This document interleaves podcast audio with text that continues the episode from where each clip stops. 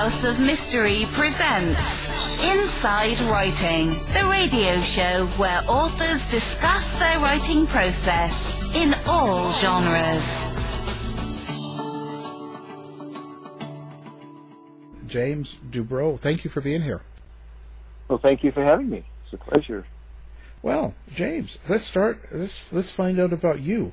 Um, how did how did you get into writing these books? First of all, like where where did that come from? Uh, it's a long story, but I'll do it short. Um, I got into crime, my life in crime, in a PhD at the University of Toronto in 18th century English literature, which sounds a long way from crime, but it isn't. If you know anything about 18th century literature, we had a lot, you know, Fielding, Jonathan Wild, the thief taker general, a lot going on. But at any rate, I uh, suddenly got a lectureship canceled, so I needed to get some work. A friend of mine was a producer at the CBC, so I got a job as a researcher on a documentaries, uh, television documentary, and they asked me for subjects, and I said, having come from the United States to do my PhD, I said, well, the CIA is everywhere. Let's do a thing about the CIA. Now, this is in early 73, right? And, uh, and they said, oh, well, that's pretty hard to do. And I said, nah, it should be all right. Anyway, we did, we did a one hour documentary on the CIA in Canada, spent a year doing it. And it was quite a sensational program, uh, on Canadian television. We were attacked by Prime Minister Pierre Elliott Trudeau, the father of the current Prime Minister. We revealed the fact that there was a secret intelligence agency in the Canadian uh, science establishment, and we revealed all sorts of undercover operations and murders and God knows what. And that Willy Brandt had been working for the CIA, a whole bunch of things that came out of that show. We got five stories in the paper the next day, including two in the New York Times. So from that, I uh, they, the CBC wanted us to do a series of documentaries on organized crime. So I spent five years working on about eight and a half hours of documentaries on organized crime, the mafia, Asian gangs, uh, bikers, the whole kit and caboodle.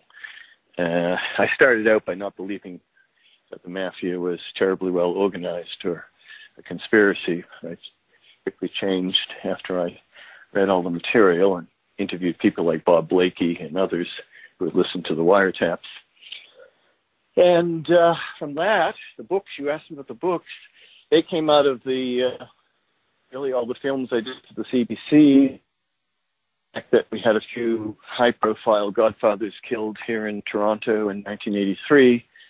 So I had to write a I didn't have to, but I wrote a book about the one that we focused on, the ones we focused on in Connections. It was called the TV series. And Paul Volpe, who was a Canadian gangster who worked very closely with the mob in Philadelphia, Montreal, and Buffalo. So that book led to, and you know how these things go, that book led to another book about the mob going back into history in the 20s about Rocco Perri, who worked with the Canadian, who worked with the Al Capone in the 20s and 30s, and his most incredible two wives, who they were these Jewish uh, gangster wives who really ran the mobs in the 20s here in Canada and the 30s. Fascinating women. Someday there'll be a TV series about them. And then I wrote a book on uh, a woman who uh, was a mistress to a lot of mafia people and would be loaned out to visiting American mafioso when, when they came here for an evening. It's called Mob Mistress. And then the most difficult book was the one on Asian gangs. I started that, well, I started working on that in, in the early 80s. Didn't get the book finished for over 10, 10 15 years. It's so mind complicated the names and the trying to cover all the research in China and Hong Kong and all over the world.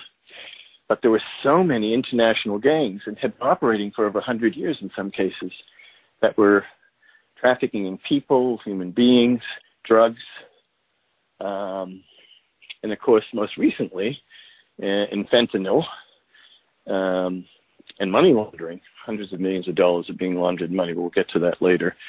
Um, right now in North America by these Chinese mobs that are directly tied in. This is the important thing. They're directly tied in with the Chinese government. It's the only way it can work in China. Only way it has ever worked in China, really. And so these triads are very closely working with the Chinese government. The, the Chinese government has so many levers that they can use in, in, in, dealing with various countries in the world, and that's one of the most important ones.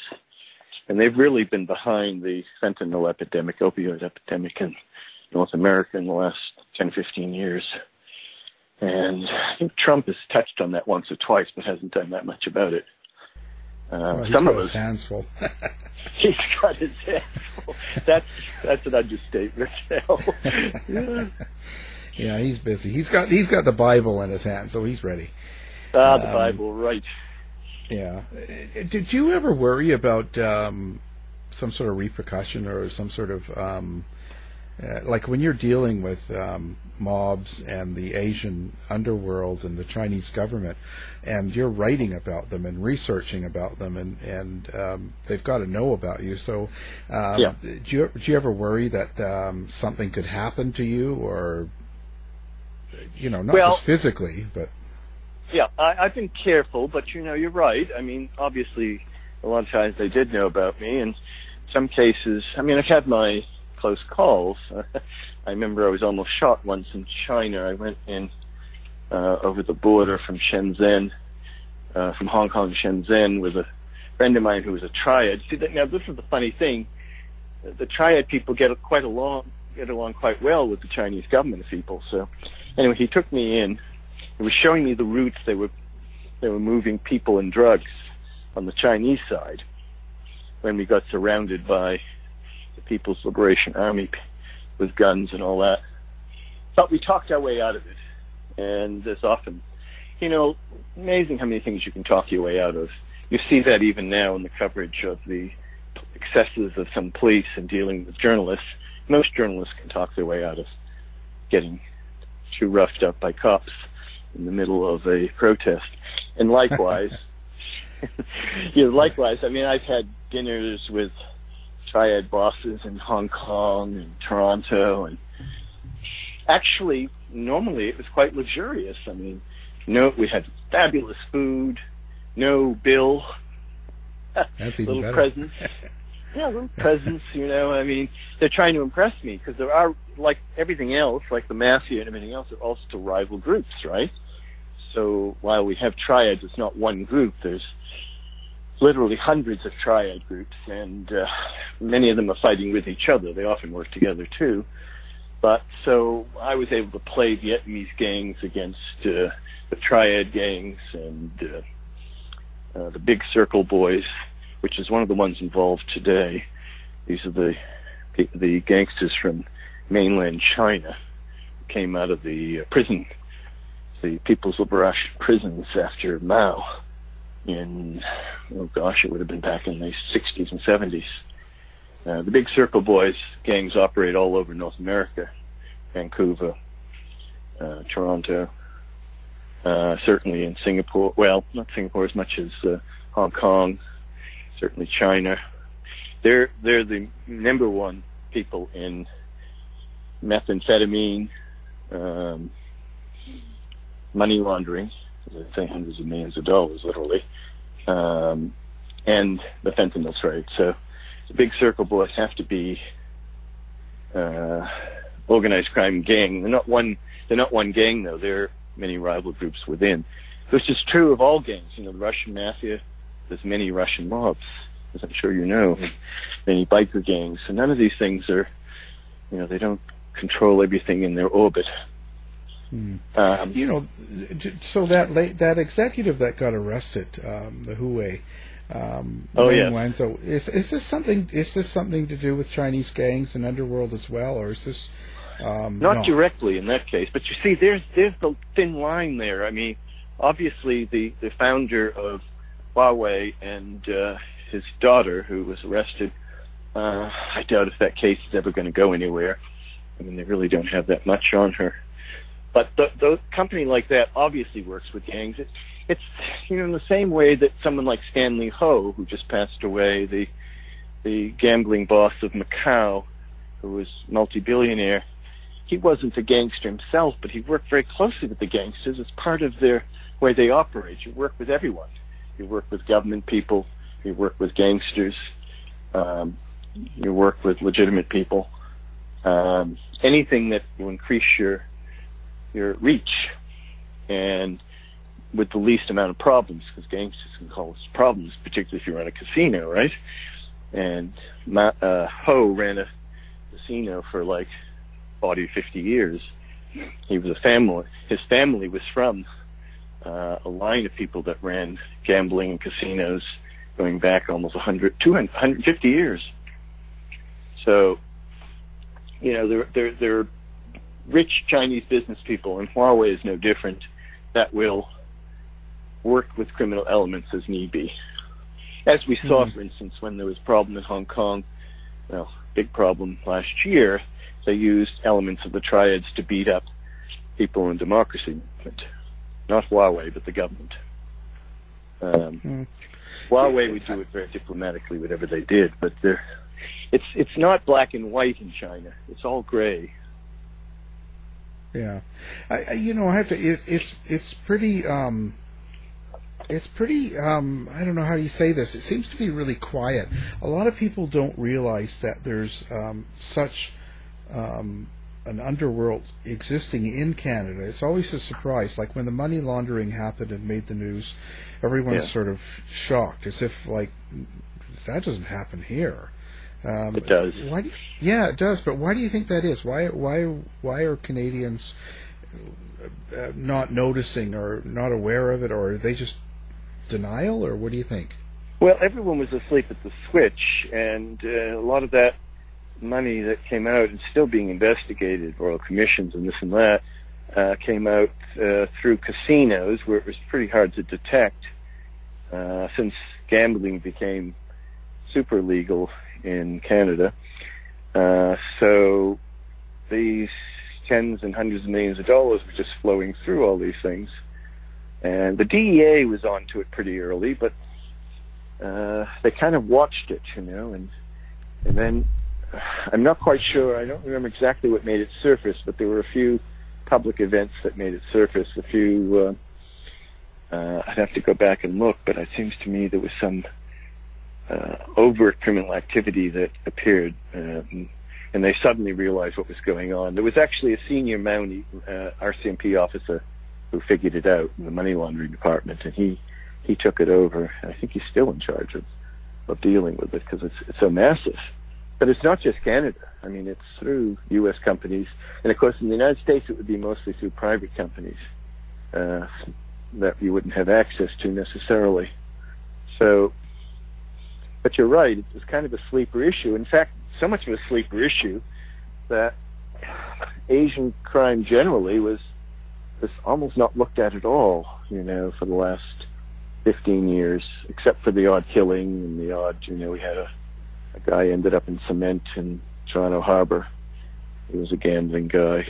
And the rivalries between the Vietnamese gangs and the odd killings and shoot ups in Chinatown. But yeah. we didn't really have a feeling, and of course they were involved in as marijuana became more and more available and grow ops. They were running most of the grow ops in uh, in Canada. Uh, they would bring over Vietnamese women to sort of care the plants, and they would, uh, you know, sell the drugs in Canada into the United States. So there was a lot going on, but somehow it didn't get all put together by by anyone. You know, it hasn't been a RICO case in the United States against Asian crime in a while. There hasn't even been a big case in Canada against Asian crime, aside from the money laundering and the talk about the fentanyl. There hasn't been a big case. There have been drug cases, heroin cases, which connect to the same crime groups. There are also big circle boy gangs, mainland Chinese gangs. But it has been a sleeper issue, and part of its political correctness, you know, for a long time, particularly in Canada, we didn't want to identify it as Chinese or Vietnamese or even Asian. You know, when I started working on this in the early 80s, it was the Chinese unit. And we had a triad operating right here in Toronto, so they could hardly deny it, right? They were extorting students and they were doing all sorts of incredible things here in Toronto and dealing with all the uh, gangs in the United States. And then we had a lot of Vietnamese gangs here in Toronto and a gang war where 10 or 15 people were killed in in uh, Chinatown in the 90s. So these things became very, very open and discussed. But then there was a reaction against that. The community, uh, kind of like uh, the Italian community, um, got together and said, "No, this is anti-Asian, anti-Chinese." And so the police kept changing the names of the departments, and there was less and less focus in the media on it, and they just went undercover. And Hmm. happily, you know, happily selling drugs, methamphetamine and marijuana and grow ops and fentanyl and and making a lot, a lot of money and gambling. I didn't talk about gambling. Uh, Yeah, Yeah. We really hear we re- rarely hear about it here in Vancouver anymore, which is odd. that's I guess- amazing, isn't it? Yeah. Yeah, I mean, is amazing because Vancouver was the heart of the gang wars of the 80s and 90s. mhm. Uh, Asian gang wars were just Yeah, I mean, I was here. each other anymore. It seemed like every every other day there was a uh, a retaliation murder from one side or the other, and and lately we don't hear about anything. I don't know if anything is just not going on, or maybe they've moved on to other things. I think that some of the gangs are still there that were fighting, uh, but the, the, the, the UN gang is still around. But the, there's so many different groups now, not just Asian, uh, for one thing. And for the other thing, well, in Vancouver, the smart Asian gangsters have moved on. They moved on to uh, fentanyl, where they're making lots and lots of money. You know, a lot of the things that they were shooting each other about was not really much. It was bribery money. It was um, small time uh, marijuana and methamphetamine uh, systems, and they were they were having to fight with bikers and the Russian mob and the mafia too, where they conned this whole fentanyl thing through, you know, making it legally in from China, mainland China, and they also conned a lot of the money laundering thing back in a few years ago. So that made it. Uh, it made it a lot easier. And for some reason, law enforcement didn't get onto it, as we said earlier, for a long time, which made it even much easier. And then the names are very confusing for reporters. And you know, I'm trying to sell stories over the years about Asian gangs. People always said, no, the names are too complicated. You have too many hoes, and you know, uh, people can be very simplistic sometimes. You know, Yeah. um, yeah. and trends. And but the thing is, the names are actually very colorful. And you know, this goes back. Talk about colorful. You know, wh- when they were when the Chinese gangs were really covered was back at the turn of the 19th century and, and the 20th century rather, and the um, and the uh, wars between the hatchet uh, hatchet men. Uh, there were incredible Tong wars between 1900 and 1920s in Vancouver and San Francisco and New York, even in Toronto, where the hatchet men would, you know, uh, go around intimidating and killing people, and they had to bring in the uh, the uh, ambassador from China and a judge to sort it all out after many years. It was pretty sensational. Know, one Tong boss wrote his memoirs back in 1930. It was very popular. Um, and these Tongs were very powerful groups. They were mostly groups of family groups within New York and other places, but they had criminal activities included. You know, it's rather complicated why these criminal activities came that way. It really is because when the Chinese came to North America, there was a lot of prejudice and uh, a lot of bigotry against them. So they weren't allowed to bring their women. They weren't allowed to stay very long. They came for the railroad or the gold mines. And basically, they had to bring in their own, for the men they had working on the railroads and the gold mines, they had to bring in their own uh, women. So they brought in prostitutes. They had to bring in their own drugs, opium, and make their own drugs. And, ga- and activities, gambling. So all those things were almost, you know, made made possible by the way the bigotry was. So we had all those things that developed uh, in the early part of the 20th century uh, in in West Coast and and the East Coast, certainly in New York, and the subsequent Tong Wars. So it's, it's a long, colorful history to all of this. I have a lot of this in a book I wrote called uh, Dragons of Crime, which is I just reissued on a uh, on Amazon.com as an ebook. Asian mobs in Canada. There haven't been many books on that subject at all. You know, it's, I wonder uh, why. Is it, do you think it's just because there's it, people don't feel threatened by it? that's part of it. You're right. People don't. They feel much more threatened by the mafia, uh, by bikers. Uh, you're right. And street gangs, obviously, uh, certainly in Canada, and I'm sure I know in the states, street gangs are um, Yeah, yeah. black youths, Somali youths, Haitian youths in Montreal. They're much more threatening because they, well, they're much more visible. You know. Yeah.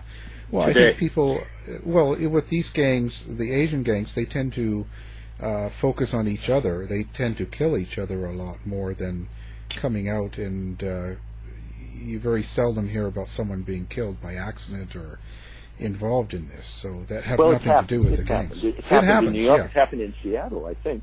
It certainly happened in San Francisco. You know, when they had back in the '90s, there Yeah. was uh, mass killing at a gambling house in Seattle, I believe, and there was one in. Yeah, uh, do you remember that?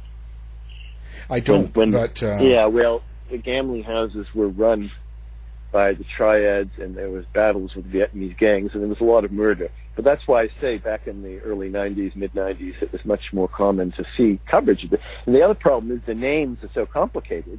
It's not like Al Capone or John Gotti, right? We're right. talking about Lau Wing Kui, which is pronounced Yeah. differently than it's spelled, K-U-I. Uh, you're talking about names that people don't relate to.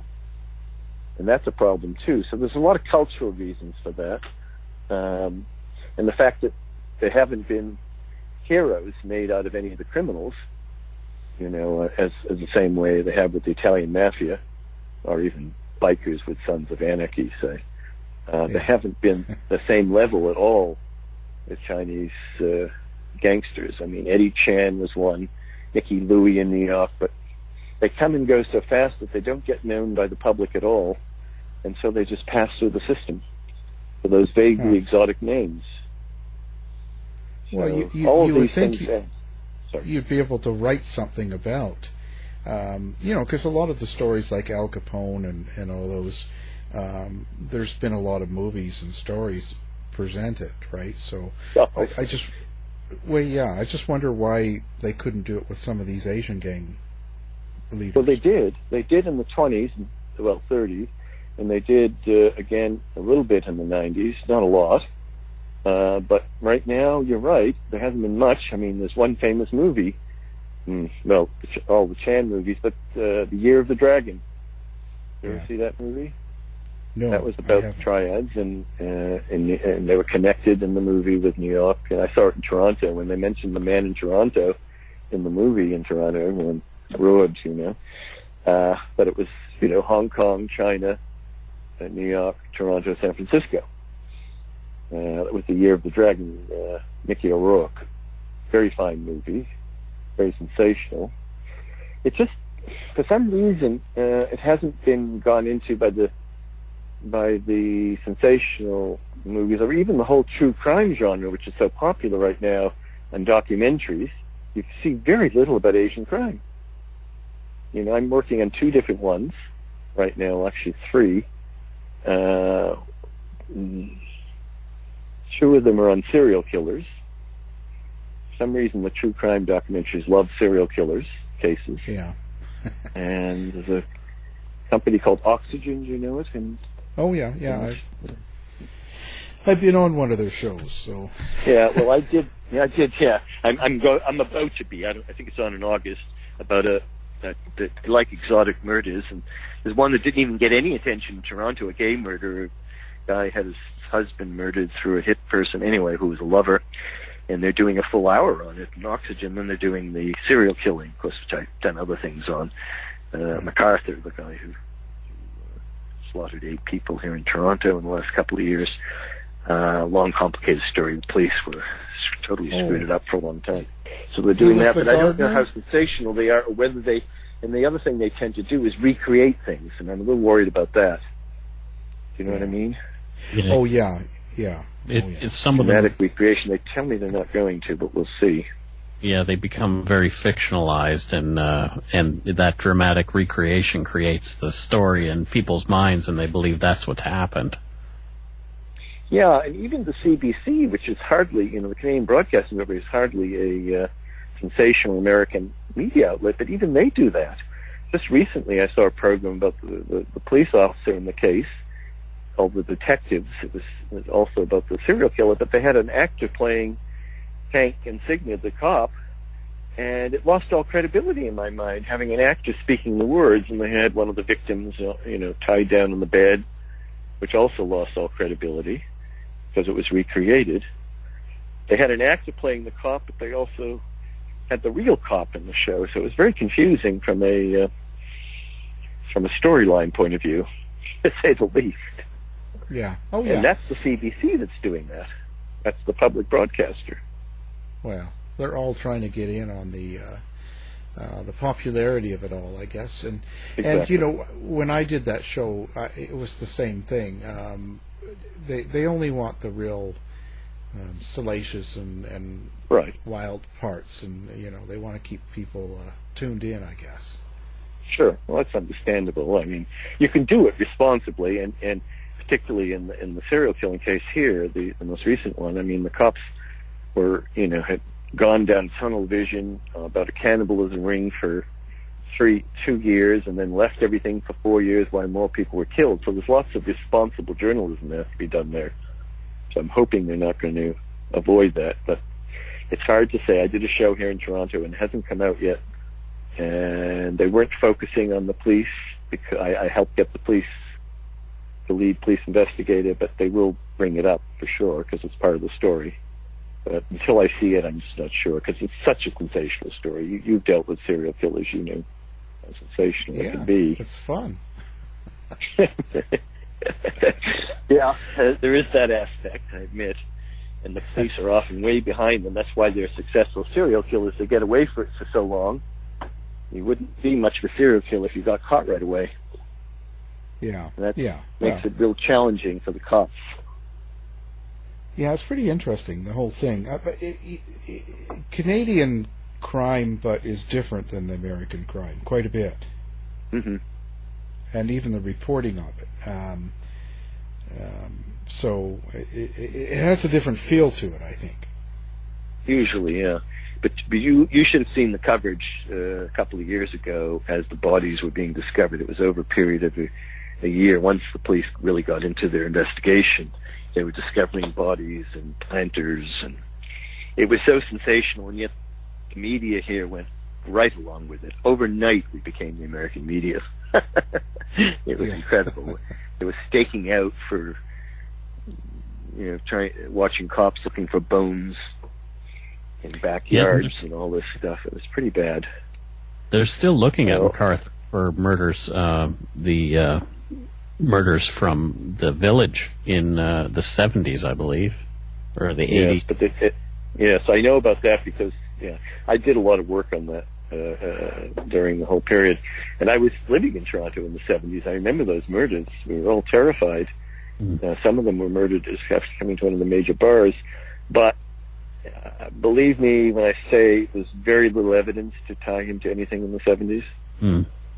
Um, he was married then. He didn't seem to be killing people. He, he didn't really start until around 2000 when he uh, attacked a, a fellow in the gay village. But they are looking, and it's always possible. Um, but eight murders is, is pretty pretty damn impressive, and there were another four that he almost killed, so that's 12. Actually, there's another one, 13. Uh, for any serial killer, that's a lot. And Mm. got away with it for so many years. It was only in 17 he was arrested, so he got away with it for over 15 years. Oh, and and he was he, now so he was eating uh, the the people he killed, or No. what was No, that's- no That's Jeffrey Dahmer. yeah so so what was what was uh, McArthur's uh, motive? Do you think, or what, oh, what do you think he his was motive doing? is very complex. Um, but what he actually did was he he um, ensnared mostly um, recent immigrants from Asia, uh, from Sri Lanka, uh, from Iraq, Ira- uh, Iran. Iran was one of them. Anyway, from uh, recent immigrants who were slightly vulnerable, not that much younger, but in the 20s and 30s. He was older. McArthur was 67 when he was arrested, so he was one of the oldest serial killers ever. Uh, there was a sexual motive for sure, but a lot of it was he had relationships with them before he killed them. I mean, the first murder was someone he had had working for him. He ran a landscaping company, and he was working for him, and he had a relation, a sexual and social relationship with him for years uh, before he killed him and put him in a planter, and then kept him on his Facebook page for another ten years. He didn't have that many friends on Facebook. Koff should have been able to find that because the guy had been missing all that time. Uh, you know, he, he, he and he kept he kept things that he, you know, just like most serial killers, he kept things in relation to their bodies and corpses, and he kept the bones very close. He had a place where he stored all the bones and all the uh, the bodies, and they were never found. So that was a, a, a, clever technique. But in terms of why he killed them, I think it has a very complicated having to do with how he dealt with his own homosexuality and the thrill he got. He was into a bit of S and M sex, but that wasn't the cause of it either. Often, though, a lot of these people, and certainly the ones that got away, were into some hot S and M thing where he just went too far, and they realized that he might kill them, although they didn't go to the police. And and of course, drugs were involved sometimes too. Uh, it was pretty. Uh, it was almost totally sexual. Uh, why why he why he did it.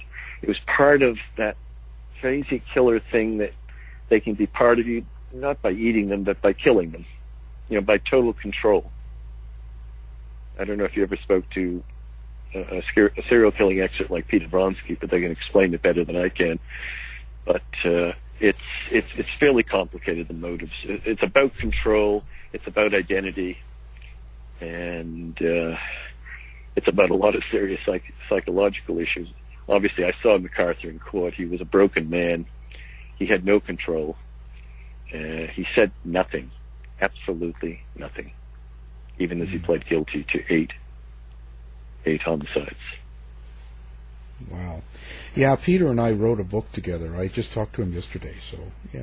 Oh, well, you know Ron. I know him. Okay, Yeah. he's quite a Yeah. character. he's a, yeah, he's a he's a guy.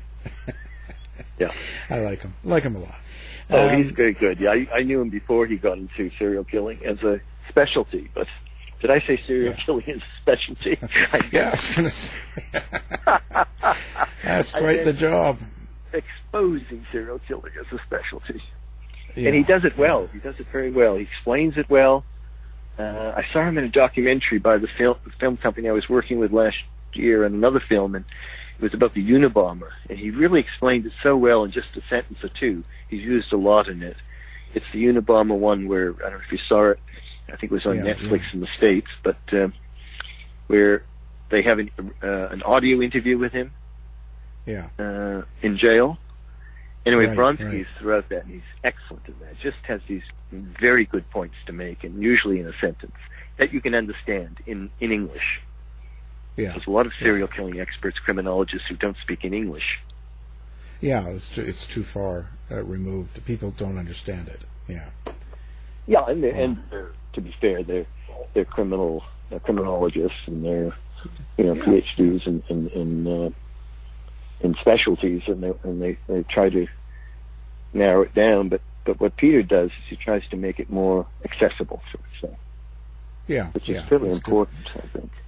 Yeah, he's a good way to get across to people. Um, now, now uh, the other thing too, you're covering a lot of mob mafia. Uh, that's Yeah. another thing. I, I think in general, people think that the mafia is done. It's sort of past. It's it's kind of over its heyday. Um, it, it, that's not really true, is it? Well, it's over its heyday, certainly. Uh, it's a totally different thing now in 2020 than it was uh, in the 60s, 70s, 80s, 90s, um, before Rudy Giuliani and all the rest went after all the people in the States, people here. But we still have a lot of mafias. It isn't one mafia. There's an Italian mafia. There's very big in Canada is what we call the Ndrangheta, what they call the Ndrangheta, which is the Calabrian uh, mafia, which is extremely big in Italy. Italian police have been going after them the last 20 years as one of the largest mafias in Italy is the Ndrangheta. And of course, the Sicilian mafia is still around, but it's not nearly as powerful.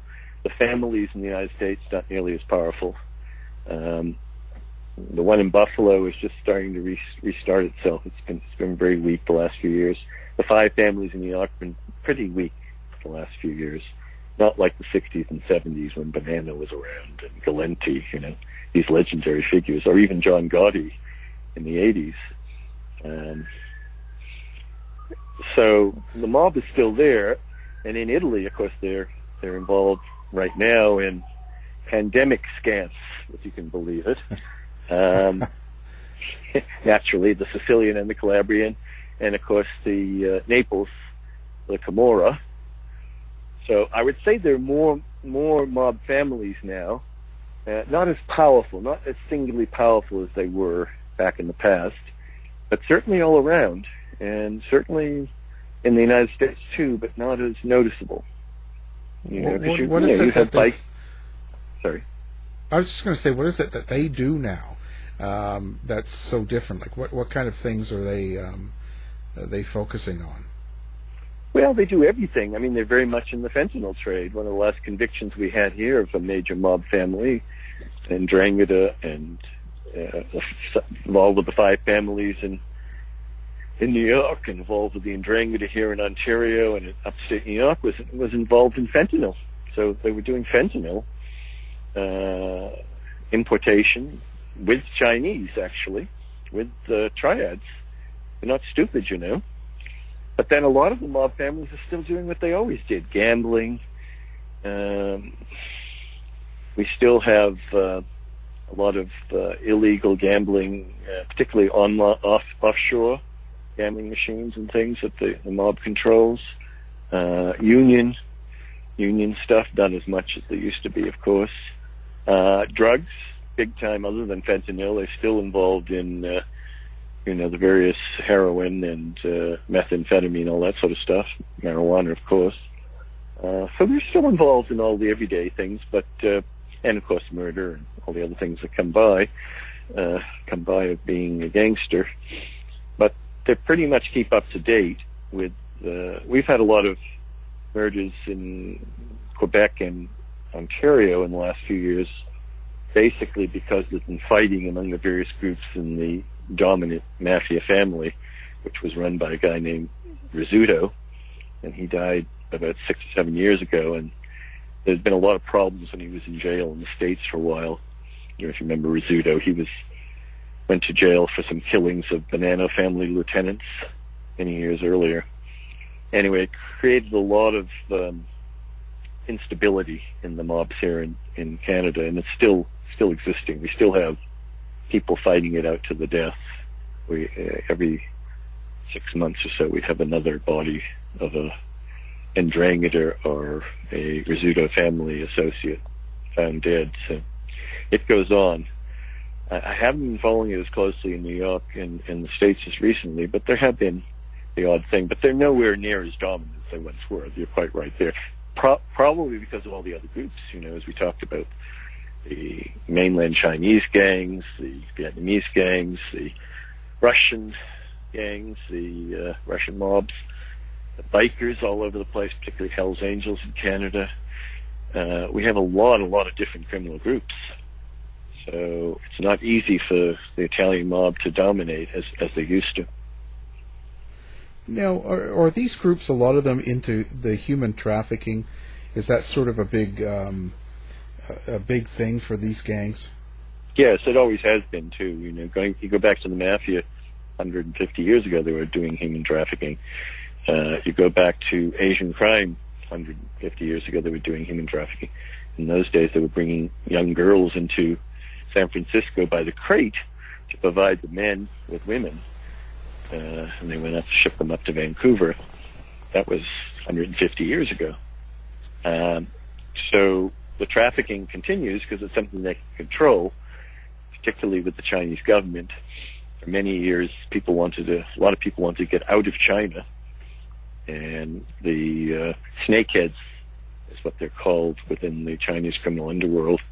Snakeheads provided outlets. Usually, they were very well connected with the mainland Chinese bureaucracy, the generals, the military, and they would get the people out from various places in Fujian province and other and Canton area, get them through Hong Kong, and take them on these very long routes through Europe and South America, Canada it used to be, uh, and and to a new life in New York City or Toronto or Vancouver, where they would start, you know, working, you know, uh, not as legal uh, re- legal residents, but uh, but they would start working, and the gangs had more people when they brought them over. So there was there's been a long, long history of human trafficking, and of course the women were often used for um, some of the uh, massage parlors, which we still have quite a few of in Toronto.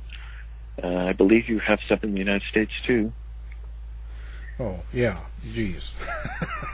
Yeah, they, they, they, they appear quite innocent, you know, but some of the girls in those places, in the Asian-run, Chinese-run massage parlors, are usually kind of indentured. You know, we talk about slavery being such a horrible thing that it was in the 19th century, but we've had indentured slavery throughout the 20th century uh, of of peoples, uh, and you see that within the Asian crime community. It's a way of paying, see, because it can be from thirty to fifty thousand dollars to get out of a little village in the Fujian province. So you've got to pay it back to the snakehead. So part of that, you work for a few years in a, uh, a massage parlor if you're a woman. If you're a guy, you, you do some jobs for them. You know, uh, whether it's kidnapping people or running a, you know, a pot pot establishment or running drugs across the border. A lot of speed goes both ways uh, between the United States and Canada, even with the border and even with all the walls that Mr. Trump has put up down in Mexico. Well, yeah, and, and none of the now now the Hell's Angels. What are their connection with the mobs nowadays, or what do they Oh, do gosh. for the mob, or how do they work work with them? Like, what's what's the pri- what's the priorities? Well, in Canada, the Hells Angels have, in the last 20 years, become supreme. They're the major biker gang throughout the whole country, from British Columbia to the Maritimes, certainly in Ontario and Quebec. It was a biker war going back 20 years ago between several biker gangs, uh, the Outlaws, uh, the Rock Machine. But the Hells Angels became supreme. So they and their uh, their striker clubs are the ones that run everything. They work very closely with the mafia and street gangs in Montreal. There have been cases uh, where the three of them get together: the Hells Angels leadership, the mafia leadership, which is weakened, as we said, not as dominant, still members of the Rizzuto family and their colleagues, and members of the street gangs, which in Montreal are Haitian primarily, uh, get together and sort out various things. They carve things up, drug territory, a whole bunch of things. And there have been murders involving all three groups. Sometimes the mafia would use Hells Angels hitmen. Sometimes uh, the mafia would use street gang Haitian hitmen. And uh, funnily enough, the Hells Angels use their own people. Pretty much. They don't usually go outside of their group for killing people. Um, but the Hells Angels are pretty dominant in, in drugs uh, in a lot of areas in Canada, uh, which of course means the United States too, because the border doesn't mean a lot when you're dealing with organized crime. There's so many ways around the main border. Um, so the, the Hells Angels are involved in everything from fentanyl to methamphetamine, all the drugs you can think of, trafficking in women, of course, uh, gambling, just so many different activities, extortion, of course, still. Um, there's just so many. And they're pretty powerful in Canada. Now, in the United States, it varies from state to state and area to area. I would say Quebec and Ontario are the two most powerful areas for the Hells Angels in Canada. And there haven't been too many good cases here in Ontario lately. Um, the Toronto Hells Angels, they, they also involve legitimate business. They own bars. Uh, they're in pot businesses now. We, you know, pot is legal throughout all of Canada, so some of those businesses are run for and by the Hells Angels. And it's very hard to get at that. The police work in it. They still have special units and all that. So I'd say the Hells Angels. There are three really dominant international groups in North America, and I would say the uh, Hells are the bikers, the Asian gangs, which includes the uh, the Big Circle Boys and the Vietnamese gangs and the Fukienese gangs, and some of the uh, Russian mobs, I guess. But the bikers will be the third one, and there are other groups as well. But it's amazing. I started out working in organized crime, as I think I told you earlier in the interview, in a series for the CBC in 1974, early 74. And I never would have thought 45, 46 years ago that I, there would that there would still be so much organized crime and that I would still be working in that area at all. It's gotten far worse than it was in the 70s and 80s, and in terms of overall organized crime activity, quite amazes me now that I'm 74, and there are just so many organized crime groups in Toronto and Montreal yeah. and throughout the states, throughout the world. You know, I'm sure you've read McMafia. I mean, that all the Slavic and Russian groups that came out of the demise of the Soviet Union. It's incredible. Just incredible. Yeah, it's pretty amazing. Uh, what, so, what do you plan on doing now? Like, where where do you go from here? Are you going to continue doing these these types of books and research? Well, I'm not doing books at the moment. I'm, i might do one on the McArthur case if this one that's supposed to be coming out doesn't come out. It's been delayed for some reason. Um, but I think only because not so much about the sensationalism at all, which is there, but a lot of that came out during a, sort of an aborted trial, but because of the police ineptness uh, in dealing with a lot of this, and that I, I do want to expose. Um, I've been working um, in a lot of different areas, uh, you know, documentaries, that sort of thing, helping out. I'm kind of, in a way, semi-retired because I'm working as a uh, advisor, consultant, whatever you will, for these film companies mostly. Don't have much radio in my life, although I do have radio when it comes to ongoing crimes. I'm also a spokesman. I mean, I not a spokesman. I'm a commentator in Canadian media when various organized crime things come up. Which a couple of weeks ago there was something, you know, a shooting, a killing, a, uh, an arrest, and and so they put me on the CBC or the CTV news or the radio. But radio, yes, uh, we have one wonderful radio station in Canada still. It's uh, well, we have several, but the CBC, uh, in its wisdom, has a great show every morning called uh, Metro Morning. And if you've heard of it, and they've been covering everything from crime to, you know, organized crime to the serial killer, very thoroughly because that's the one thing about radio. You have all this time. You know, I mean, Metro Morning has several hours every morning just for Toronto. Metro being Toronto, right? Yeah. They have several hours to deal yeah. with what's happening in Toronto. So they have, whereas the TV news usually has a few minutes and it, it's much more superficial. Yeah. So, so radio still has its place and I, and I do, I do some, I do quite a bit of radio. I did some really recently. These days, I don't even ask for money anymore as a consultant. So. I was able to invest. Do you have a website? Sorry. Yeah, I do have a website. Oh, I was going to say, do you have... with the Crime Writers of Canada page. Uh, I, I'm a, I used to be president and chairman of the Crime Writers of Canada, which is a mostly a group, a professional group of uh, um, mystery writers, detective story writers, and true crime writers.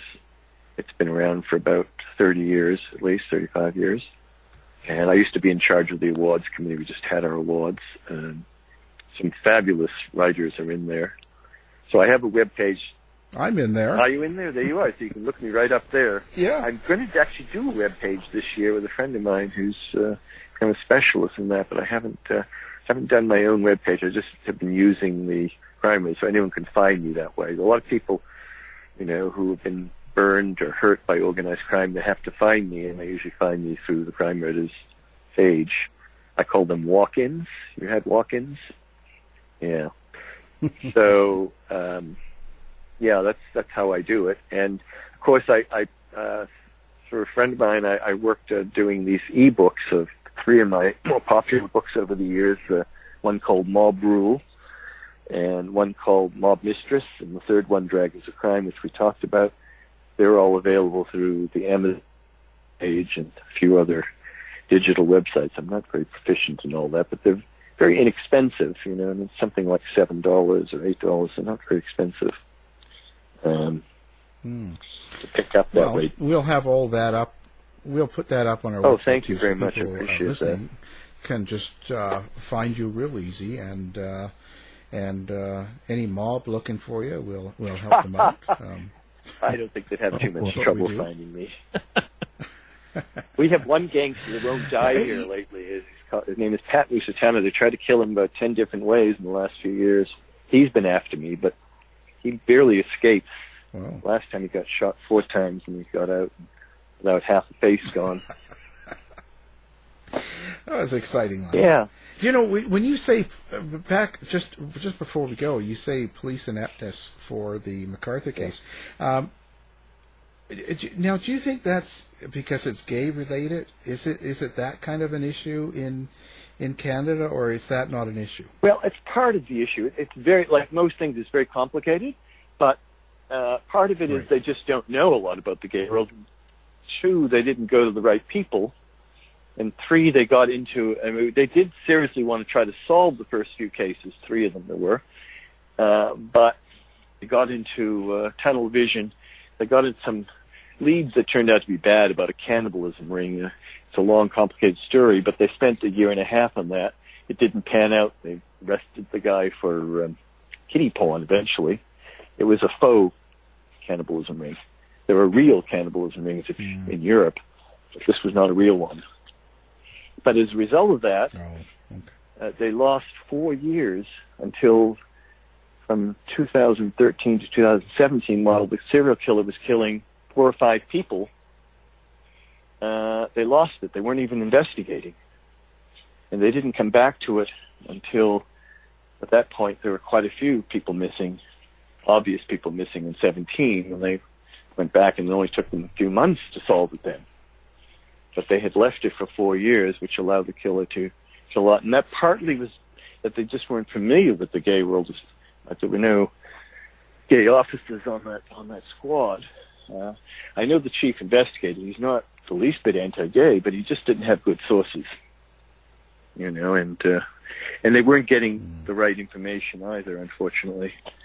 Um, and a lot of the people that were victims who were almost murdered didn't come forward. So it gets to be a very complicated story. Um, Okay. Yeah. Well, maybe when you do that book, if you do it, and um, we'll have you back on. oh, well, thank you very much. Talk Appreciate about it. Yeah.